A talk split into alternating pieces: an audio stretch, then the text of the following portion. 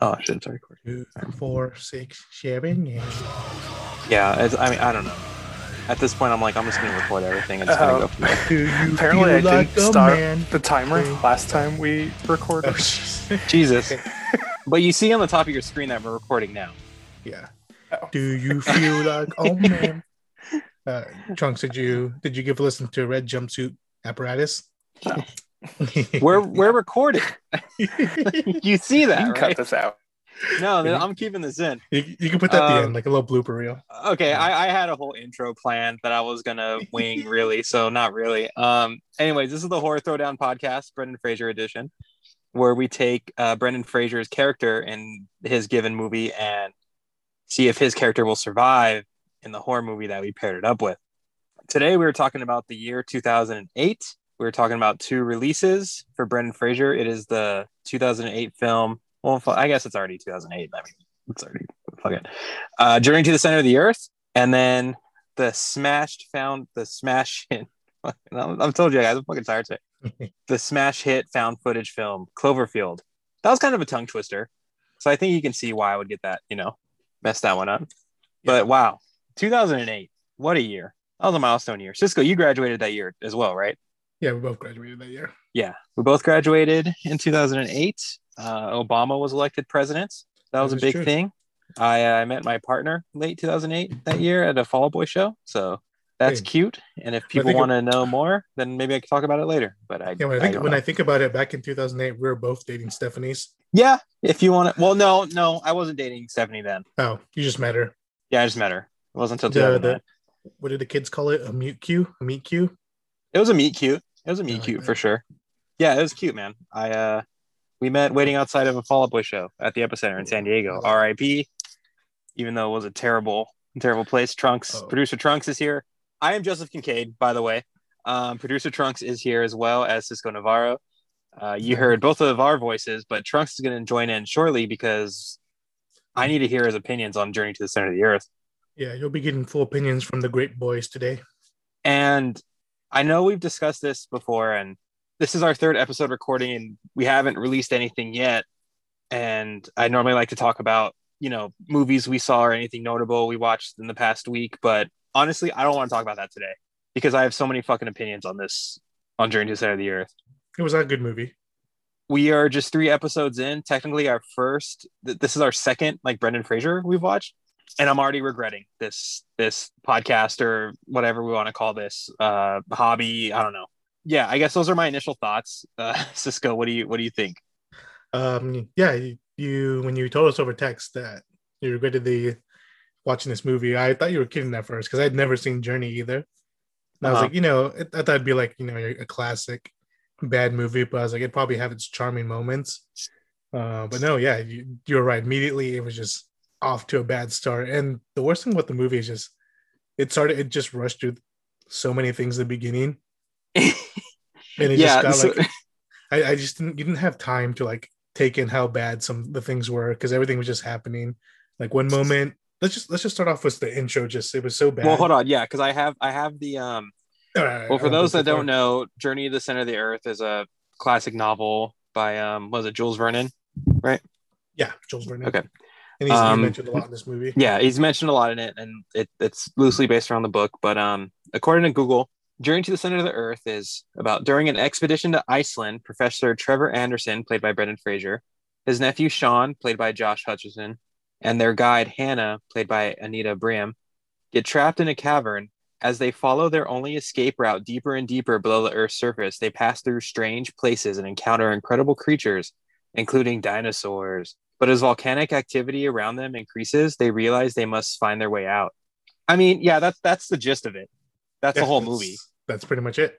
That's it. They they kind of introduce like Seth Meyers as an uh, antagonist, but he has nothing to do with the movie aside from being afforded for like what the ten minutes they were able to pay him. He wasn't. Yeah, I wouldn't even say his total screen time was even ten minutes, and I was kind of shocked because at this time in 2008, like Seth Meyers wasn't as big as he is now. You know, um, Brendan Fraser at this point was kind of like I want to say like on the downswing. You know what I mean? Like he hadn't had like a big hit like recently, and then Josh Hutcherson hadn't been in um, the Hunger Games yet as Peeta. so there wasn't really anything other other than like the IP address of you know Journey to the Center of the Earth and Brendan Fraser carrying this. And to be honest, like it showed like the entire time. It was just kind of a mess. Um, I took two pages of notes, and the first thing I wrote was age CDI bad. That's the same thing. I wrote bad CGI in the beginning. And then I wrote same shirt because he woke up wearing the same shirt that he has wearing in the photo of his dead brother. I was like, that. and I was like, is that the same fucking thing? And then like two seconds later, because this movie was released in 3D, you see him spitting out his mouthwash like at the camera, and that's a bit that they just keep up throughout the entire movie. I didn't even notice that. that, that was and I didn't. I didn't realize. It, I don't know how you didn't notice that. That's like a major part of this movie. It was like that must have been a major selling point. And as you mentioned it, there was that scene with the yo-yo that probably was 3D. Yeah, it just I this is what I feel like this is what I fear about watching like the movies that were specifically made for 3D now because I just went ahead like that's why I won't watch Final Destination 4 again. I lied. I'll watch that again. Um so yeah, pretty much like Trevor Anderson has to watch his nephew Sean for a couple weeks and Sean is just like your regular like piece of shit teenager, you know. Yeah, he's playing a PSP. Oh, he's playing a PSP first he, of all. He, he was repping the PSP. I'll give him that. The PSP he was, was repping the PSP. And then I wrote down this line too because it stuck out with me. He said, "As long as there's Mountain Dew in the fridge and Family oh, yeah. Guy TiVo, I have okay. that exactly yeah. written down in my notes too." I was like, "Wow, what a just that, I think I screenshot chuckled, of that time." I took chuckled three times in the movie. That was one of them. That was two two of them. That was one of my chuckles. Yeah, I would give it that. And then we'll keep going. But then my other note is I pause it at eight minutes, and I was shocked that only eight minutes had gone by. Yeah, it had felt like it had been like thirty minutes easily. I told you. Oh yeah, I told you they made ninety three minutes seem like forty hours. I'm, I just, I'm pretty sure. Pretty, I'm pretty sure Moses felt when he was out in the desert for 40 days and 40 nights probably felt shorter than this. Yeah, yeah, no, just... I would definitely, I would 100% agree. I don't know anything about that story, but I'm going to say yes. For a movie that rushed so many things at the beginning, it just felt so dragged out, is what I want to say. They like shoved too much stuff at us. Because you know what I mean? Because yeah, in the beginning, like you, you had you, you get the bad dream. All of a sudden, he's in class. Like one second later, he's in the lab that you have no knowledge about, and then Seth Meyer shows up and says, "Yeah, I'm, I'm turning this into my lab," and he's like doing measurements. Two seconds later, he's back at his home and you find out, you know, yeah, his sister's coming with his nephew, and then like literally not even a span of five minutes, they're already going to Iceland. Yeah, they go quick to Iceland, and they pay you, and they and they pay yeah, for their tickets. They pay in coins in these massive four, jars of just coins, and somehow that affords two overnight tickets to Iceland. yeah, like not even booked in advance either, because he's only there for what, a week.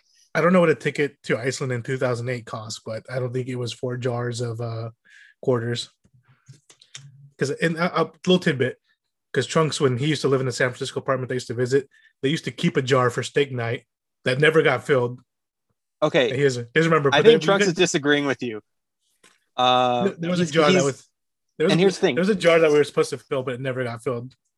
Well, Trunks is staying silent for now because we're going to bring him on in, in a few moments.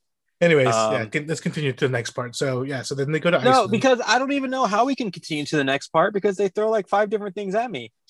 You know what I mean? like, are they going there? Like, they see the volcanic activity. Like the whole thing is about like volcanoes. All of a sudden, they like mention that. Yeah, that, that's the thing. Like I said, yeah, like they they don't really mention what he's doing. They just don't talk about his class. The only thing you know about his class is that he has like no students and he's like Seth Meyers likes to bully him because of it. Yeah, that's like don't, yeah. Don't bully kids, but the funniest thing too, like I because I was taking notes too, like on Brendan Fraser, obviously to do his stats for his character. He's not uh-huh. for someone who's a professor. He's not very smart. Obviously, he, when, he wasn't very smart in this. No, they weren't. They're in the plane, and were, he was trying to decipher the notes, being like, "Oh, this is probably the periodic table." And then obviously, uh, Sean figures out it's like a uh, Icelandic uh, name. It's just someone's name written down. Yeah, and so, like and, that's all. He, yeah, and then he's like, he's like, well, Brendan Fraser's like, how are we supposed to find who it is? And then Sean pulls out his PSP again, PSP yeah. to the rescue. He Googles it, and then Brendan Fraser's like, oh, what are you doing? He's like, I'm Googling. I was like, welcome to the future. I was like, has been around longer than 2008. How now, Brendan Fraser not know how to Google on a plane? The PSP made it through the whole movie, right? I know he, I know Sean lost his phone a, at some point. The PSP, the PSP was, yeah, the- is like indestructible. it's, it's a it was the it was the foundation of that movie. I never had that console, but like if, if I can go back in time, I actually owned it in 2008. You know what I mean? It was great. It was great. Anyways, that's the one you can have like little movies on too, right? Like they have like do a lot little like compact You can- discs. You, you can put emulators on it. It's just a PSP podcast. I don't know what that is. Okay. Number one. Yeah, we can. Yeah. Number one podcast based Brendan Fraser PSP edition.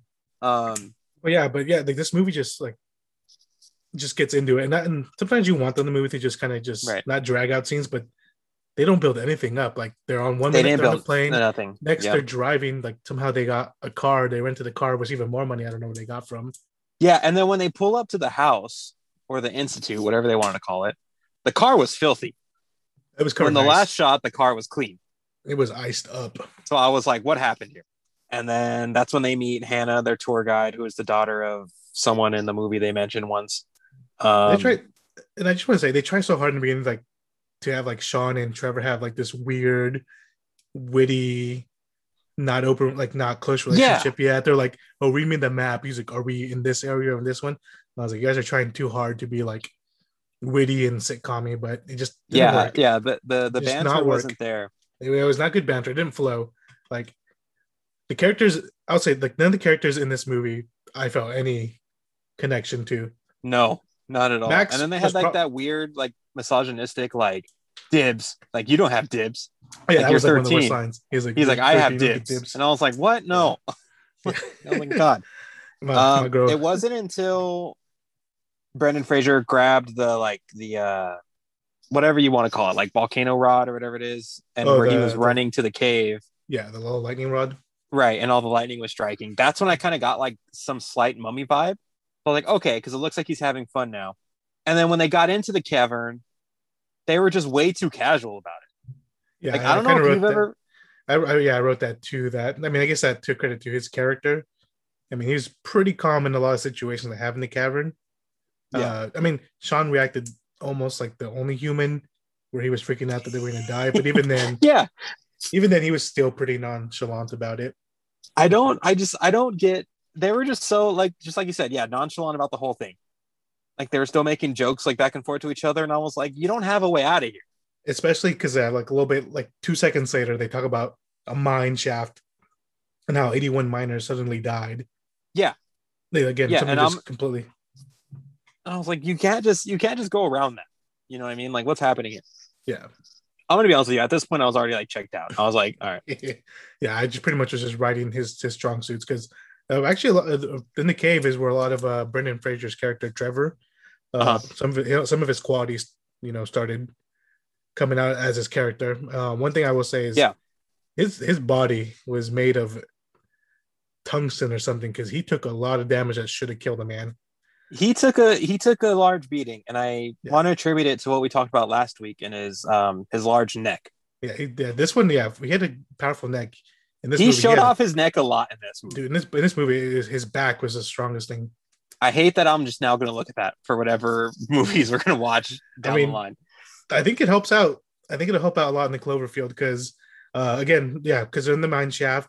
They get in the mines, um, I will say like- the mine shaft sequence was pretty fun. Like was I had fun, fun. with that. Yeah. but he had the grip strength to hold on to that mine cart while they were traveling. At least it had to be at least like 30 plus, 40 plus Yeah. miles an hour.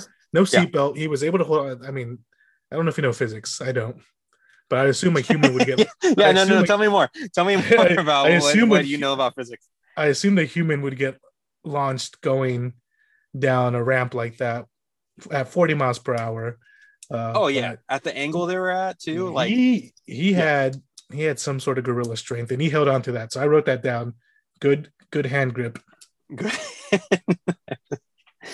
when we're done with this podcast, like just with all the movies, I want to trade notes with you and just see like just where our heads were during all this. You know, Yeah. um, yeah, the mine shaft scene I thought was a lot of fun, and then There's another scene too. just when they get off the we- mine, that's when they find like the diamonds, right? That's Is that they you're gonna go to? Yeah, Right. but before that, uh, because they're about to crash into uh the the wall, and Right. so before that, he saves Hannah because she's about he, he they they make both a joke. They're like their track's about to end, like just Mhm. jokingly, like calmly, like joking very calmly, um, As they're about to die. as they're about to die.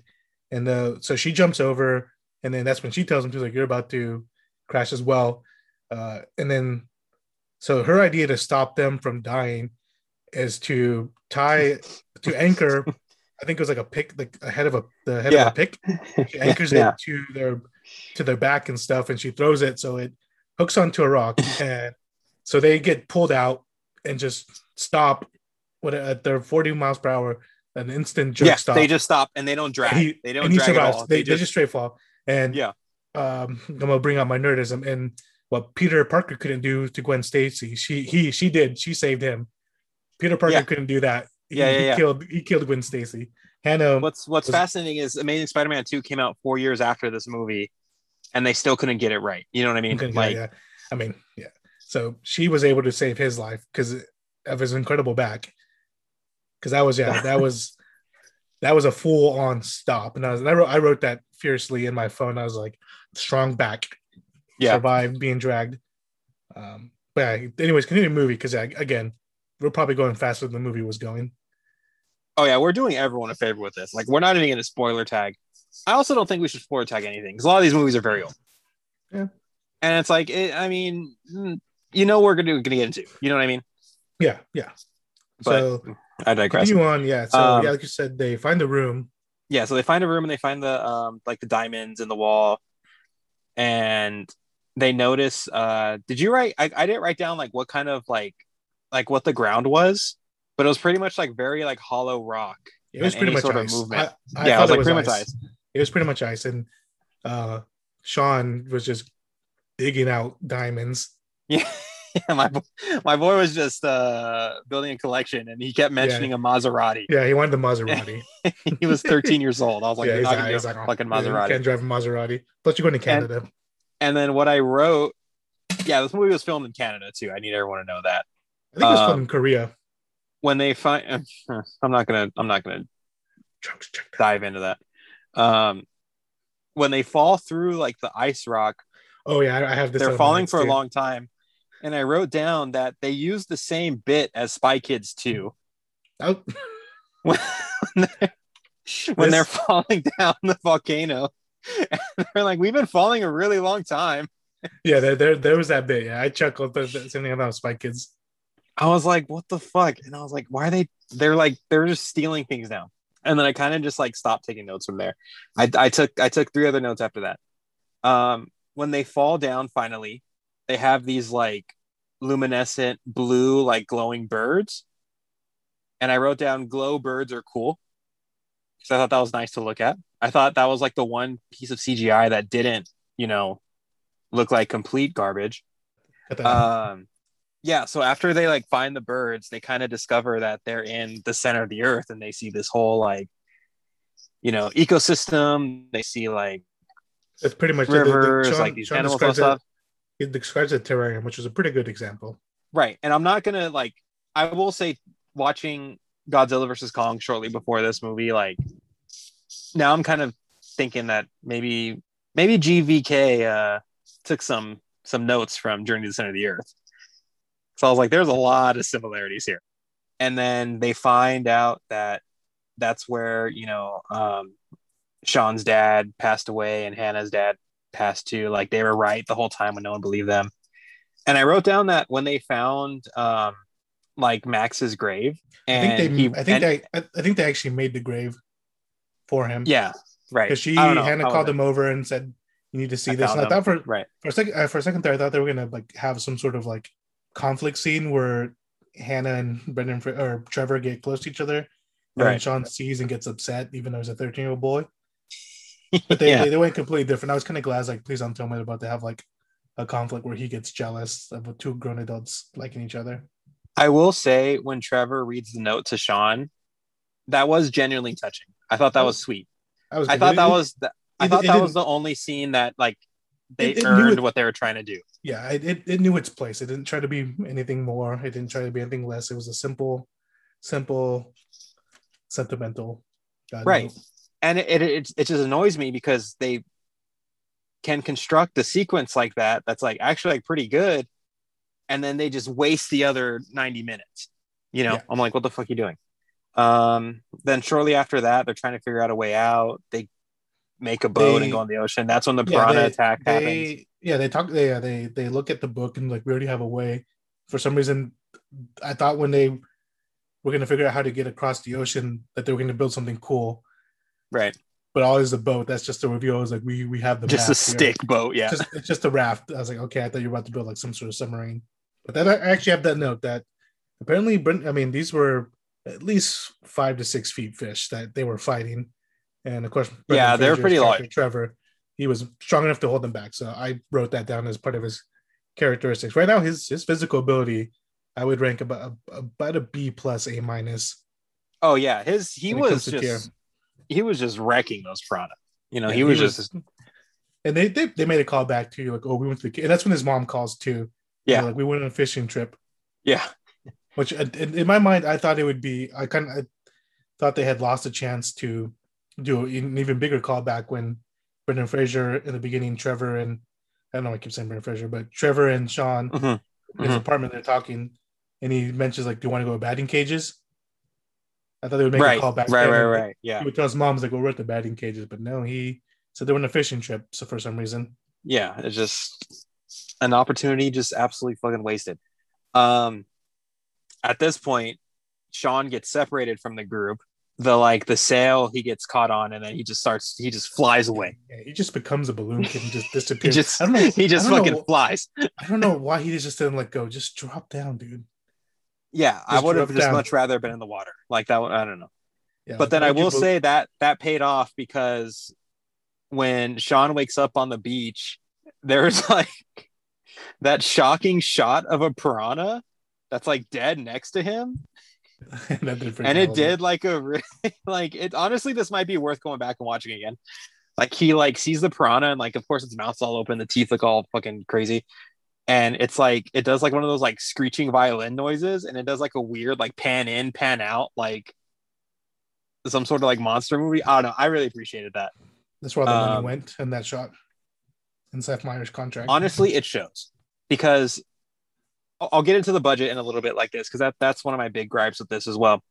So Sean gets separated, and then Hannah and Trevor are trying to find him. And then if you want to say more, you can, but they encounter T Rex and other weird shit. They end up finding each other. They end up getting going to safe. Like they end up they end up escaping essentially. But while the whole time they're still just making you know little snide comments like back and forth to one another. When I was like, you might die here. Like, why are you saying that? It was honestly pissing me off.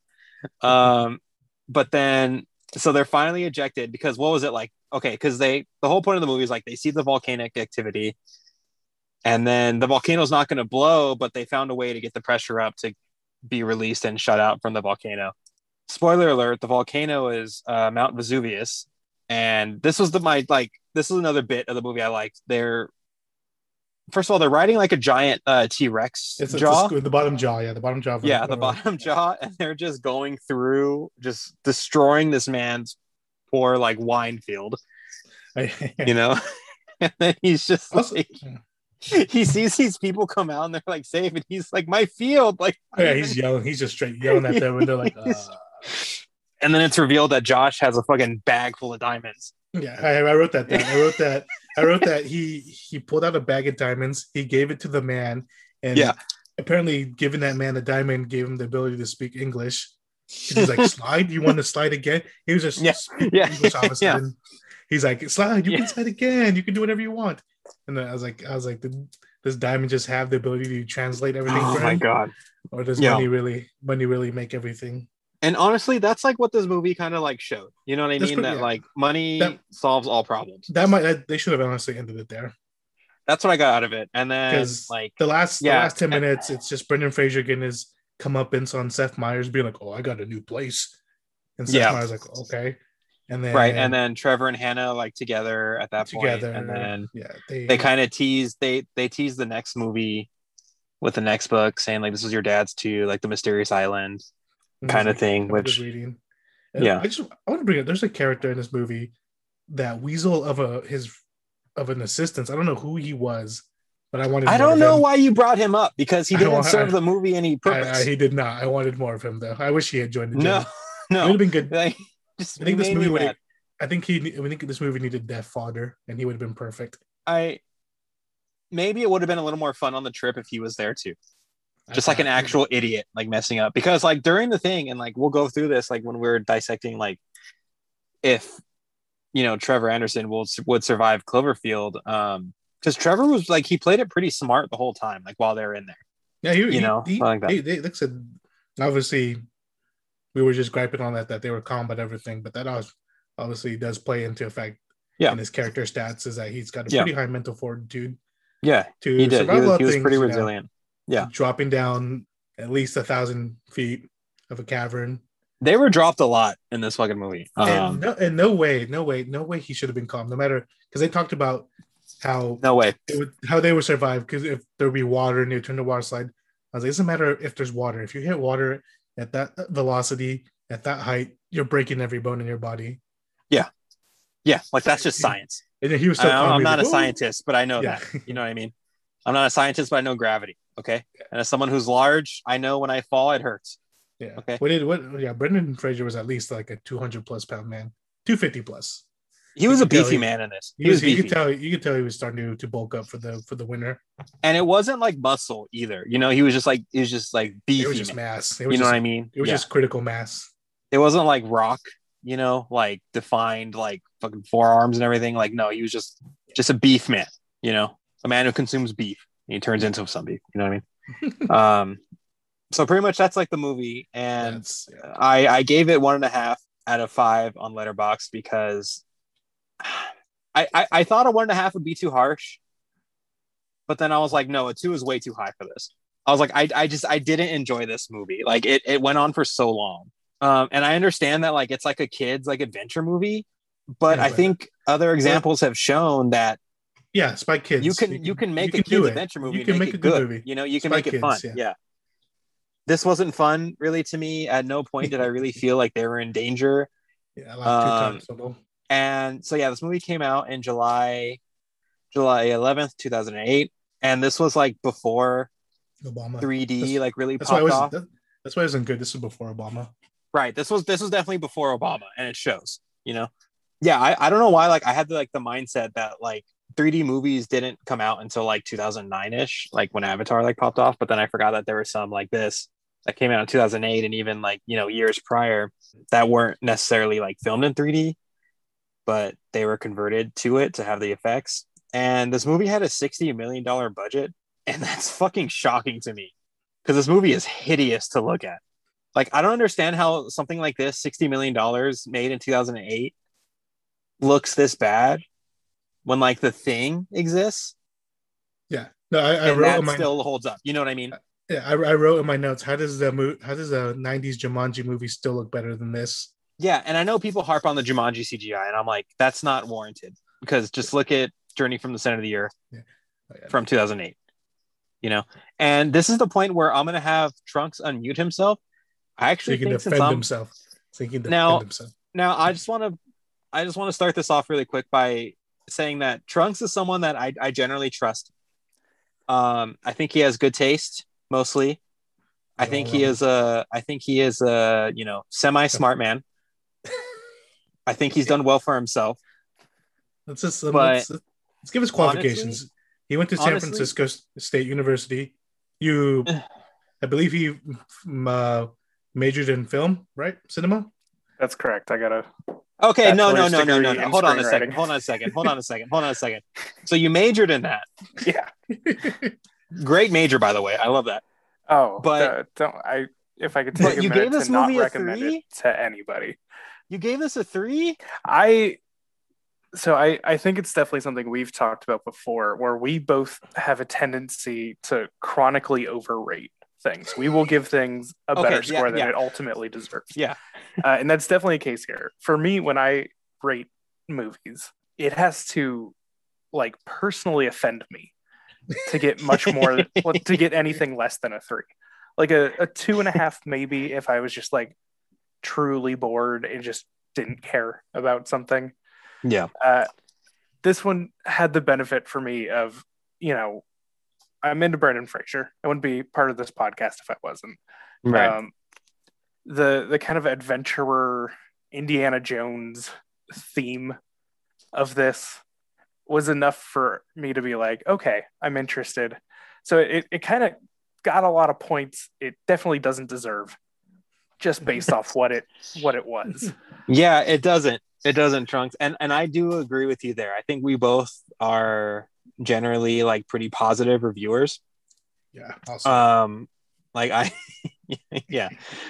Well that, that's a that's a completely different conversation versus and I to have. Um but I feel like as I've been starting doing these like, you know, movie reviews and stuff, I've been trying to like not like be more critical, but like I, I, I can't like I, I just can't be impressed with everything. You know what I mean? Like I just I, I can't just be giving like the movie yesterday a five star, which I did, which I really like that movie, but it's not a five star compared to like Into the Spider Verse. You know what I mean? Or anything like that. I um I found I have I used to have a very bad habit of basically every movie got rated four stars. Um, Yeah. So I tried to break that and and bring it down to like if if I And you really settled on it- three. I, well, I I've also I also kind of came to the the general opinion that most movies are a three. And I would agree with you there. I would I would say they're like a two and a half or three, most movies, Yeah. like baseline. I am my, my thought tends to be if I, I go into a movie thinking, okay, this is going to be a three, um, Right. and it's either gaining or losing points from there. Mhm. Uh, and for me, I think on this one, I just I'm stop. pretty sure I wasn't paying much attention as I So so it. you just you went in with a three I went in with a three. and then just like everything to- that they threw at you, everything forgot that to this movie score. presented, you just like you were like, yeah, yeah, this is good. You know what I mean? I mean, I wasn't no, I wasn't saying it was good because it, it would have gone up from a three if it was good. But I um I think just the the baseline of the things I liked about it were enough to keep it from dipping down to like a two or a one and a half. And then for me, if it's if it's not all the way down there, it, I'm probably gonna rate it a three. Uh, I'm not gonna say that's fair or I agree with you because fundamentally I don't. Um, I I think you are a smart man. I would consider you a best friend of mine, but I, I think you need to reevaluate this decision and maybe watch a couple things over again. I will say this: I- I'll, I'll I'll never watch this movie again. I, I don't expect I will either. If I do, you- it's it's gonna be in the background. Did you Uh, rewatch? Did you rewatch it for this week with us for us or no? Or you just like, No, I, I did not rewatch it because I had just watched it maybe three weeks ago, two weeks ago. Uh, okay. Yeah, it wasn't So- that far off. it wasn't long ago, long enough ago that I felt I needed to rewatch it. Um, Right.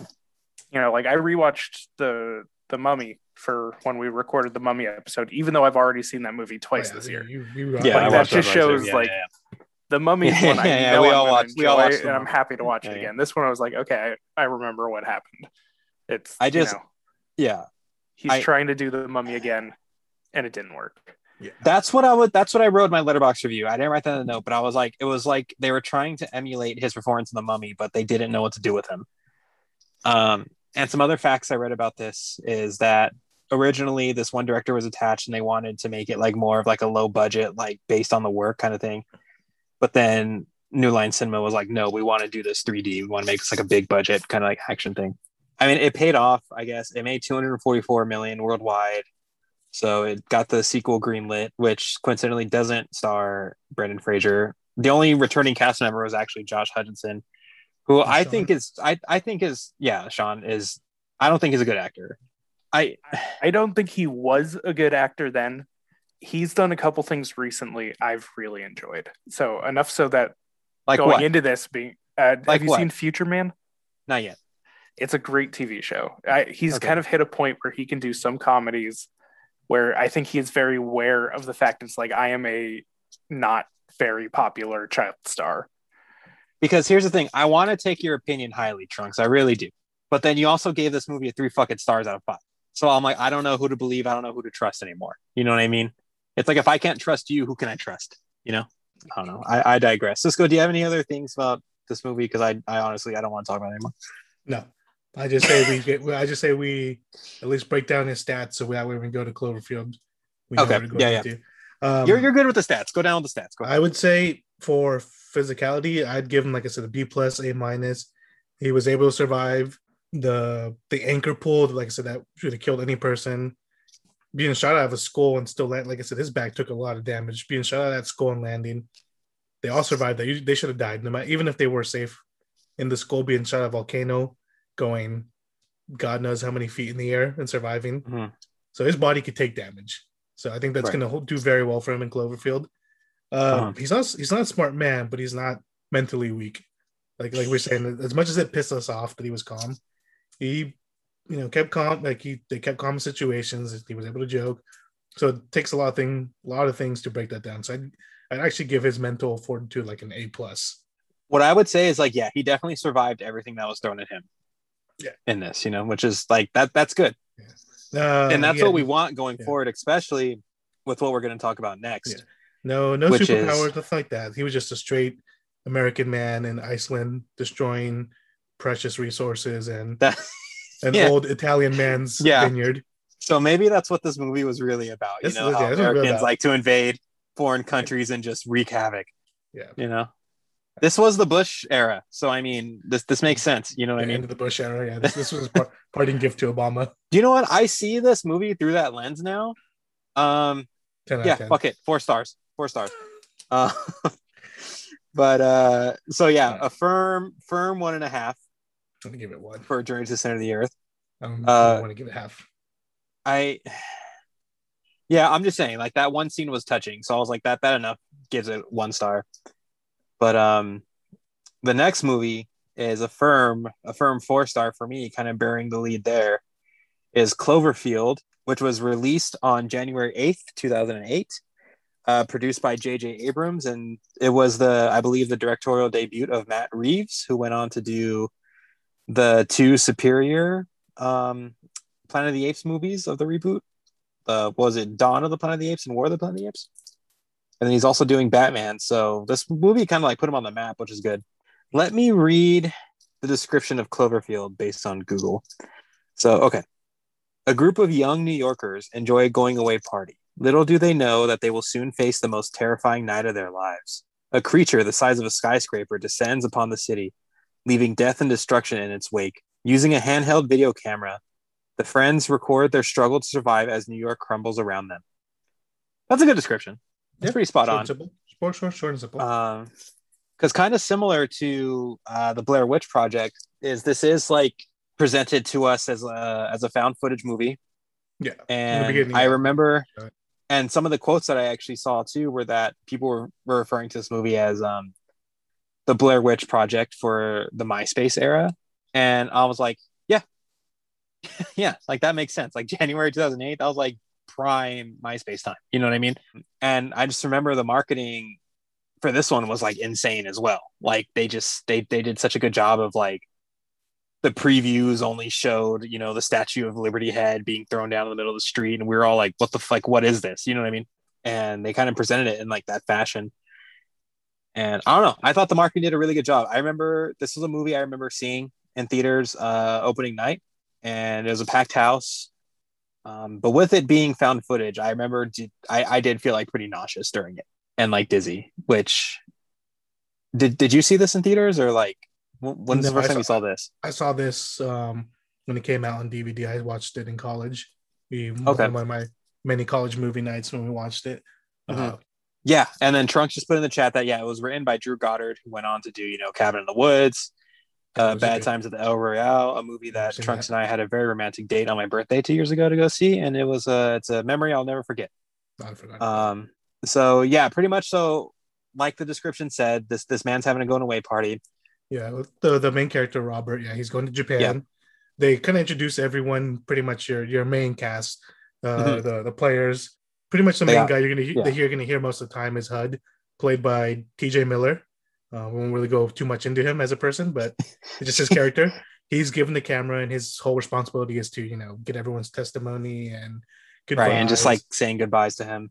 And so Um, you, you slowly meet the cast. You meet, you know, his brother Jason. Mhm. I don't know if they're married or engaged or going to, but Lily, um, yeah, Lily's his girlfriend. his girlfriend. They introduce um, Mar Marlena, Marlena. Yeah, Marlena, who they introduce as like HUD, And so I, and I has was like a major crush on. Yeah, I was confused. Did she have a crush on Robert too, or Was she just no, no, no. She was just like she was just She was like just- A, uh, a casual friend who. okay? Yeah. because I don't know. There was one scene that made me feel like she had something with him, but just, I don't know. She just felt kind of randomly out of place for a while. Right. Yeah, so Um, you, you, you meet the whole ensemble, and what I will Right. say about this cast, I, I did like this cast. I like the characters. Um, they obviously had moments that we'll talk about that I really wasn't didn't really picture like you know a human would do, but overall Right. the cast was you know enjoyable. Except we won't talk about certain people's image outside of it, but yeah, I think they all, they all did good. No one was really uh, overly obnoxious. I think everyone did their role pretty well. Uh, and then obviously the last member was is going to be Beth. She's shown earlier in the video, but Right. you know you don't meet her till as a person. So this movie does like a pretty good job of like keeping things like vague, like you're not really sure like what's going on. Um, Yeah, they- pretty much yeah. like Rob, like it, it, it's this whole group of friends, but Rob has been in love with this girl Beth, and at one point they like get together or like they they hook up one night and they have like a And great day. Like seems like their like relationship and footage of that, that, day. too. Yeah, footage of that day kind of is like it's intercut with the tape um, that's presented throughout the rest of the movie. Yeah, because it, it turns out Hud recorded over it. Yeah, and pretty much when like the main event happens, Beth had already left the party because there was like a They got an fight argument between yeah. them. they got into an argument and then they were like no rob like if you like like her like go tell her you know Yeah, what i mean They, like, they had they had a classic like on the balcony in New York. yeah yeah yeah a la um, How I Met Your Mother, being like, "Bro, you love her. You need Right. to be real with yourself." Cla- yeah. classic 2008 talk. yeah and i thought like just like you said like you like the characters i thought everything i thought everyone in this was like very genuine i actually Yeah. liked all the characters they introduced us to and the opening scene you know they're like establishing the characters and you see like the going away party and there's like a lot of famous people at that party who like well not like famous but like it's people you know you know what i mean? Like it's it's people you've seen in like shows different movies. Um i think uh like the most notable one was like theo rossi from sons of anarchy and he's been like in a Yeah. bunch of stuff too. Um and my my first note my first note what'd you say Was it was that the guy from Undeclared? no No. no um No, I'm thinking of a different person. Anyways, yeah i think of someone else Yeah. um the first the first question I wrote was, "Is that Ryan Key?" Ryan Key is the singer and guitarist of popular band, uh, former popular band. They are not a band anymore. Uh, Yellowcard okay. as the bartender, and I googled it and it is confirmed. So according to Yellowcard canon, they exist in the Cloverfield universe. So I'm excited for that. I hope they dive So- into that in any future movies. I, I did write Um, that too about his. He, he had a nice place in New York. He had a whole Yeah. bar in his in this place. yeah he had a full bar it was just like i here's my thing about like my my my gripe with this movie all right and other Yeah, things about like It was classic new york It was classic New York. yeah it's like no one lives no one lives like that well at least not that i know of i don't have money you know what i mean so i don't you know. people might be successful i don't know we haven't seen dyson's apartment yet but i want to Yeah, keep that's true. i want to keep wanna all keep- dyson talk off this podcast you know yeah that that joke's for him if he watches that it's the son of a Yeah, bitch they, yeah, they were Um, clearly rich. Yeah, they were definitely in money. Yeah, because he was going to be like uh like the vice president of a company. I think that's what he was going to Japan for. Yeah. Um at the 18 and a half minute mark, that's when things start to go down. Like they feel like this earthquake kind of sensation and the power goes off, and that's when, you know, the head of the Statue of Liberty gets tossed around. They kind of see glimpses of this giant fucking monster going through the buildings. You see people start, you know, looting some stores. You see military vehicles coming in and Rob gets a voicemail from Beth saying that because they're they're trying to evacuate the city. You know what I mean? They're, they're trying to get everyone out. And he gets a voicemail from her, like she's like crying, like sobbing that she's been like struck by a wall, like in her building, like her apartment building collapsed. Um, and Rob's like, no, like I need to save her. So that's kind of like where the story takes a turn. And instead of getting rid, getting out of the city to safety, they go deeper into the city to try to save Beth. And yeah, do you have any other notes? No, I mean that's pretty much yeah. They Mhm. they all group up. They're I mean that's where you kind of probably get the most dizzy is when the camera's being jump skipping to you know them and the convenience store, them running this and that. Yeah. Uh, but like I said, yeah, they they try to escape at one point, and that's why when Rob decides to leave because he gets a voicemail from Beth. And this was the Mhm. one thing I wrote. I was like, honestly, like if if I'm in a situation like that, like someone's attacking the city and we're all trying to evacuate and we're there, and someone and one of my friends says like I have to go back and get you know someone, Mhm. I would look at them and be like, all right, good luck with you. I'm leaving. I think I yeah, I was least, trying to put uh, myself Obviously, I get that that's a friend, and I feel bad Yeah. saying that, but uh, if, if you're already at safety, I think I would and it, it obviously clearly if, if if if it wasn't me, I'd probably be like you and be like, yeah, good luck. You know what I mean? Like I just like it- I'll do like the sign of the cross. I'd be like, good good luck. You know what I mean? Yeah, because I mean, Um, it, it, it clearly backfires because uh, the monster takes the bridge and uh, Robert's brother Jason dies along with a bunch of people. So he's Yeah, he's so- the first he's the first Yep. kill kill on the group. Which I think at this point, his brother Jason, who's played by Mike Vogel, is probably like the most um like recognizable actor at that point. Like he'd been in the Texas Chainsaw remake. He was the lead in Grind. He he like popped up a lot in the early 2000s. So he's definitely someone like you've seen before as well.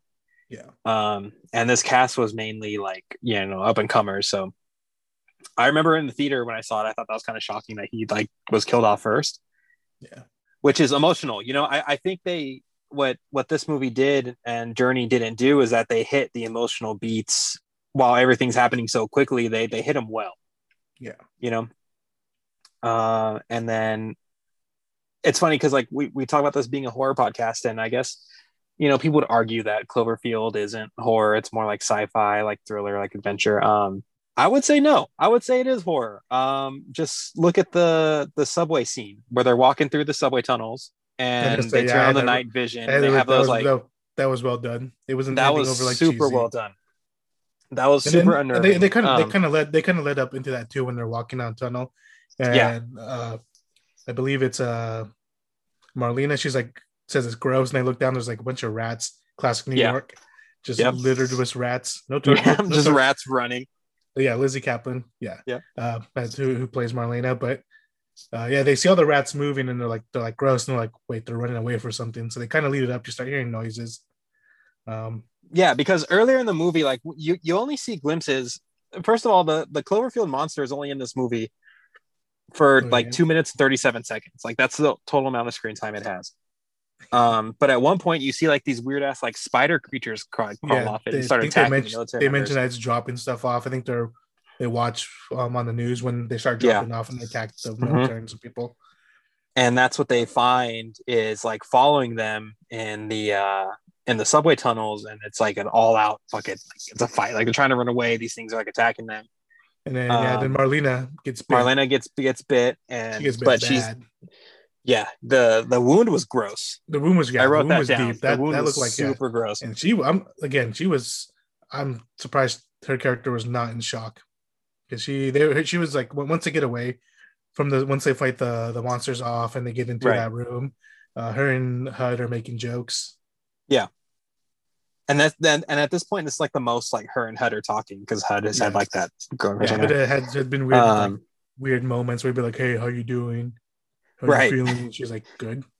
right um but then they are like walking like they they get they get out of the subway tunnel and they find like a kind of like mallish area that's like become like a center for like you know the the national guard and stuff for like helping people who have been attacked or people who have been injured yeah, and then marlena's like oh i just feel dizzy and then she's like oh hud i don't feel good and she's like starts bleeding from her eyes I think that's a little bit later. I think she, they, they, she gets dizzy at first it happens then- pretty fast because they, they they yeah the the military come. She yeah she says I'm not Mm-hmm. feeling good. They they pop on them and they take him to their camp and they're pretty much telling like you have we're gonna get you out of here and they're right arguing with them and say like no Rob Rob's saying like you need to get me out of here.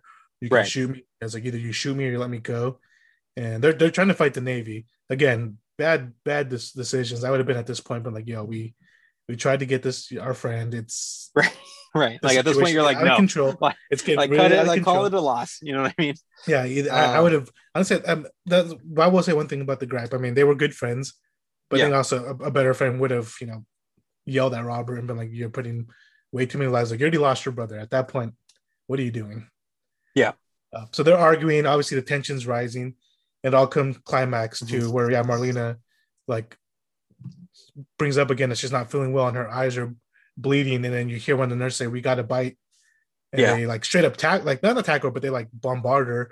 And like, this is where again where the camera I guess would like, would make you feel dizzy is being flung around. You just hear everyone going like, "What's going on? What are you yeah doing?" they're like where is she What- where is she where- yeah where are you where's she going? her Yeah, and then you again, see her, and then you see her silhouette. silhouette, which I, Yeah, I hope silhouettes become a, a trend in this podcast because we bring it up a lot. Um, you see her like stomach kind of like get bigger, and like her body kind of like contort, and then you just see like an explosion and then just blood splatters. yeah, her head, her just thing. explodes. Yeah, you see the blood spatter. That's fucking psychotic. like for for a PG thirteen monster movie, like that is insanely graphic. You know what I mean? Um, but you know, overall, I'm happy they showed it. You know, I'm, I'm I am. I mean, they show too much. They just yeah, so the silhouette. They let people. They let the imagination do the work. Yeah. And then they end up finding Beth. Uh, Well, yeah, they, they- Lily they, Lily gets they- taken by someone, but then that's like a rescue helicopter, which well, you- I always you- got you- confused. yeah.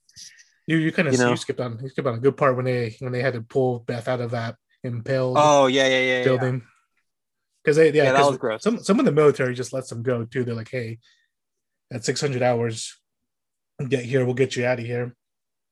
But like, if you're not out, like we're bombing the city. Well, pretty bombing, much. yeah, they pretty Yeah. much told me yeah, they're bombing. So they're, they're- that's when you get how dire the situation is too, not just the Right. monster that everything's about to explode. So yeah, they get Beth, she's impaled.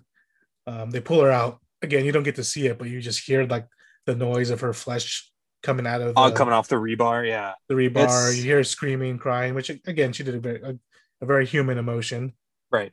She didn't just like take it. She was like crying. She was like fighting it, which I think some people would do in that situation. Yeah, no, I yeah, And so I yeah, agree with that. and like I said, yeah, and then they go and they meet the military, and yeah, Mhm. I was confused too. But Lily, yeah, I don't know, yeah, Lily gets put on a separate helicopter. Yeah, and then Lily gets taken out. You never see like that helicopter or anything fall. Um, yeah, she survived. so like, yeah, I, I think the like general like Which which origin good is like for she which good for her, which good for her. You know, she lost her Right, right. her partner. She had to go Right. through all this. Like again, for someone who yeah like, put her partner, she went through a lot. I don't know how close her and Beth were. I don't know if that was ever established. If they were like best friends. Oh, they or they like that. established it earlier that they were close because Beth disclosed to Lily that her and Rob uh, slept That's together. right. That's right. Yeah. And I feel like you don't just say that to anyone. You know what I mean? I forgot that earlier on that scene is just when, when they all find out and HUD's going around, I was like, hey, Beth and Robert. yeah. Uh, like And yeah, you- where- like when you tell someone that, like that's pretty like confidential. You know, like I- I I don't tell I don't tell everyone that I've kissed you on the lips. I've kissed Sam on the lips. You know? everybody right now. I guess I am now. I guess I am now. You know, I have nothing to hide. Okay, You know? come, come down, TJ Miller. I see it. no, don't call me TJ Miller. Don't call me TJ Miller. Jesus Christ. TJ Miller Um, of the famous emoji movie. Don't know. That's a that's a completely separate horror movie. Um, that you enjoy. So maybe we'll maybe we'll talk about that. Enjoy. Hey. um and then yeah i what, something that i've because to be honest this is the first time i watched this movie all the way through since the theaters um i had seen it like i've, I've seen like the last half the beginning half um over the years at times but i've never sat down in one setting and watched all the way through again. And i just i really did forget like how fast paced this movie is. Yeah. um because shortly after lily is taken on a They get- helicopter they get on one too but then it gets hit by the monster and then they crash in central park. Well, they kind of give you the glim- glimmer of hope too, because you they see, you see the bombs drop and they start Right. yelling, like they hit that guy, they hit the motherfucker, and uh, just right they're almost out then they're like almost out and they do the one big bomb where it gets all cloudy, and they're like, I think they got him, and all of a sudden the monster pops off and just murks the helicopter, Yep. and then we're and at this point, yeah. at this point, they're like on the ground again. They're like, "What the fuck do we do?" And I thought, I HUD, thought, thought Rob was dead at that point because they just showed his body. yeah, yeah, I thought that too. Because for some reason those three survived, but no no military personnel survived. Right. Again, Um, and then HUD, HUD's like laying there too, and this is where you get like the first like true reveal of the creature, yeah. um, which is terrifying looking. I, I think this creature design is great. I think it's a monster design that isn't talked about a lot. Uh, I think it should be because I don't know. I I, I want to see more of it, and I know like there's been other Cloverfield movies, but I've heard that they're they're going for like a direct sequel to this. So hopefully we get to see more yeah, of I think, I think that that's been approved because yeah, Yeah. there's there's ten Cloverfield Lane and Cloverfield, The Cloverfield Paradox. Which I love. Ten Cloverfield Lane. I think that's my favorite. I think I want to save Cloverfield Lane. Like I I don't know if it's paired up with any movies. Like I don't know if Brendan Fraser has so. come out any of those years. I don't think But so. um, that's one I want to talk about for sure because that's one of my that's a good one. favorites. Um, then shortly after that, yeah. So HUD gets the footage of the alien, and the the creature essentially When- when- eats him. When one of the baby, yeah, one of the baby monsters shows up, right? I don't think it's an actual monster. I think it's one of his spawns. That's that's one of the theories that it's not the actual monster itself. So yeah, Hud dies, and it's just Beth and Rob, and they're both like, "Dude, like we're not you, gonna you, get out you- of you here." see Hud, you see Hud die too, You see the- him like because because the camera goes, the camera, because the camera Yeah. goes with you, it tumbles. Uh, and the, the thing is, Yep. too, the monster didn't even like eat Hud. He just straight up killed him and left him on the floor. Yep. Uh, It which just- I appreciated. Looking back on it now, uh, I, I believe you had, I believe you had the funny uh, tidbit where you were trying to watch the movie and then Trunks tried to watch it at the last five minutes, and it was right when they revealed the monster, and it said another user is watching this movie now, and I was like, "No, they're You're not," because I'm watching it now. you're, you're screaming. You're like Trunks, answer me right now. It's like I'm trying Yeah, I was screaming in the group chat. I was like, "Trunks, explain yourself." and then you finish it off with the classic. It's all I right. I, gotta- can watch. Yeah, so I can got- watch so I TJ Miller die two times. yeah so you know there, there's a silver lining in everything um but yeah so beth and rob the last two alive they realize they're not going to get out and they're Yeah, like just Robert- recording yeah. they're Robert recording like his- this is what like their testimonial something um happened. and on the note like uh because uh, a bomb is dropped very close by to them where the tunnel starts collapsing and they're like and he's like i love you. And she's like i love you too. Like i don't know. It was, it was a very sweet moment.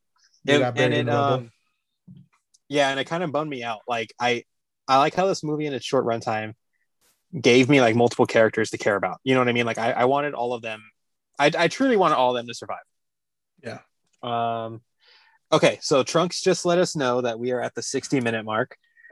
We are running long on this one because honestly journey to the center of the earth pissed me off so much but final thoughts on cloverfield i think it's great i think it holds up super well It was uh, good. like it was good earlier. It, yeah, it holds up well. Nothing. I, th- I think reason some of this lost found footage, like good movies like this and the Blair Witch can hold up, is because Yeah. they rely a lot on like other senses, like like sound. Uh, is Yeah. a big one for sure. I mean, you, always- you just hear the monster scream, you hear things exploding. You don't really ever see Uh-huh. the monster like sit towards the end, but they that's all relied on just like that action. and I think with a similarity with this and Blair Witch as well is that the actors are like really grounded. You know what I mean? Like it, it never felt forced in this movie. It never Yeah. felt forced in Yeah, Blair I think Witch. Ca- I think Um, the cast all had a pretty good good chemistry. yeah, and, and it's not just based on like jumps or scares or anything like that, which some found footage, most found footage is. Um, yeah, I, I think it holds up extremely well. I, I think, yeah. I, I definitely understand why it's becoming like it's become a franchise. Yeah, I believe it's And got like yeah, a- a I, I would, I would absolutely watch more Cloverfield movies if they keep making them. yeah, I would- Um, so with that being said, we are here to see if Trevor Anderson from Journey to the Center of the Earth would survive the events of the movie Cloverfield. And I'm going to start off really quick. I'm going to say yes. I think he would survive. I think he would get out of the city. I'm with you. I'm 100 percent with you. You know what I mean? I think like But if, if he was any stupider yeah, in Journey to the Center of the Earth, like if they didn't show, like if if it's the first 20 minutes of Journey, no, he wouldn't survive this movie. But the fact that we saw him in the caverns and everything get out alive, and I- I think- everything I think with. everything collapsed on him. I think he would just get up and keep walking. He's already shown that he his body can take destruction. I don't think any, He's got any excellent shoulders. Yeah. Shoulders, back, glutes, everything. Yeah. So I think based on his physicality, I think in the, in the scenario if he's just trying to escape, I think he does. My thing Mm-hmm. is, say Hannah and Sean were in best position, would he be Mhm. able to go get him out and then escape? Would he be able to I don't think that? so. I think Hannah and Sean would leave him for dead. I think Sean would for sure. I don't know, maybe. He's a 13 year old with a bag of diamonds, and he's like, I just want to get out of New York City. And he's got The Rock as a stepfather coming up He's next. got, yeah, yeah. He's up. He's I, I just, I, I will say, I did like Journey 2 when I saw that. I, I saw that in theaters, and I remember having fun with that. But I think that's largely to do with The Rock. I think but, The Rock just um, has better witty banter scenarios. That's true. He would. That He's movie been- was definitely written better. He's always that been, movie was he's, definitely he's always been more better. charismatic. Yeah, Um, I will say I will say if he tries to go save Hannah and Sean, I think he survives still. yeah. I, I think, I think for this episode, I think Trevor Anderson would survive. So I think our total count now is uh, Trevor Anderson and Rick O'Connell would both survive their respective horror movies they're in. Um, kind of like with the Blair Witch. I, I think if it was Trevor Anderson against the Cloverfield monster, no, Like, Like, no. fighting them on, like having to fight the monster. Yeah, I don't think anyone wins that. no, no, no, no. Like he barely won against Imhotep. You know what I mean? Yeah. So I, I, I think he would survive this. I think our he boy is. Uh, yeah, he did run out T Rex, so he's got speed. he does have speed. He does have speed. So I think our boy is two and zero for now. Two and oh, yeah. Um, Like I said, I, I think everything that happened to him in in Journey uh, Journey to Center is nothing compared to what happens in Cloverfield. I guess. Yep. For trying to combine the worlds, obviously he took dino skulls to the brain, flew you know forty stories in the air and survived. Yep. Survived Yeah, the I- wrath of a survived the wrath of an angry Italian man. yeah, that's true. Honestly, like if, if it's between Trevor Anderson and an Italian man, oh, that my my boy's dead. Italian Yeah, man that- wins that all the time. Italian man just murks. He knew the diamonds. Yeah. He could smell. He could sniff them. yeah, yeah. If, if that movie would have took a turn where the Italian man just killed them all, I uh I don't know. I would have been more into it. You know what I mean? uh, okay, so that is it for today's episode. Trevor Anderson wins. Well, I guess it's not even a win; it's a survive. Uh, but we'll we'll put it in a bracket. I don't know. yeah, maybe these, none of someday. these movies so far, yeah, they haven't gotten Yeah. to the could defeat the monster. They all, they all lose to the monster. So that is it for today's episode of the Horror Throwdown podcast, Brendan Fraser edition. You know, I, I I would like to tease what we're doing next week, but I I still don't fucking know. Like I don't know what we're gonna do. Like we we had a plan for this week that had a wrench thrown in it, so I think we're just gonna we're just gonna go with the flow, baby. You know what I mean? This is the last episode. This might be the last episode. Uh, I know one of the next upcoming weeks, Looney Tunes Back in Action is leaving HBO Max this month, so we got to watch that before that's pop that leaves. So we'll pop that soon. That'll be one of the next ones I feel. Yeah, I, I want to watch Insidious again, so I think we'll watch whatever's you know paired up with that too. I think we just got to go with what we want to watch first, and just you know go from there. Because if not, we're going to be shelling out a lot of money for these fucking movies. We do I do. I mean, we, I, I, I'm fully committed to this bit. I know, we I have- know, we- I know you are. I know Trunks, maybe. We gotta we gotta put Uh, money in um, Brendan Fraser's pocket. Let him know that there's still people out there watching movies that he doesn't even remember filming. We're lining his pocket, and you know Yeah. what? I, I'm proud to do it. We're the glue that's holding Brendan Fraser right now. We, yeah, we are the, we are the physical and emotional glue that. If it wasn't for us, he'd be in a mental institution right now. No, I wouldn't say that. Three Uh, California kids are keeping that man afloat. Eh, Yeah, we're his okay, sugar, we're that's his, fine. We're, we're his sugar daddy. Okay. Yeah, let's cut it. Okay, so so for the Horror Throwdown podcast, Brendan Fraser edition. This is Joseph Kincaid, producer Trunks, Cisco Navarro signing off. T Rex babies. That's shut up.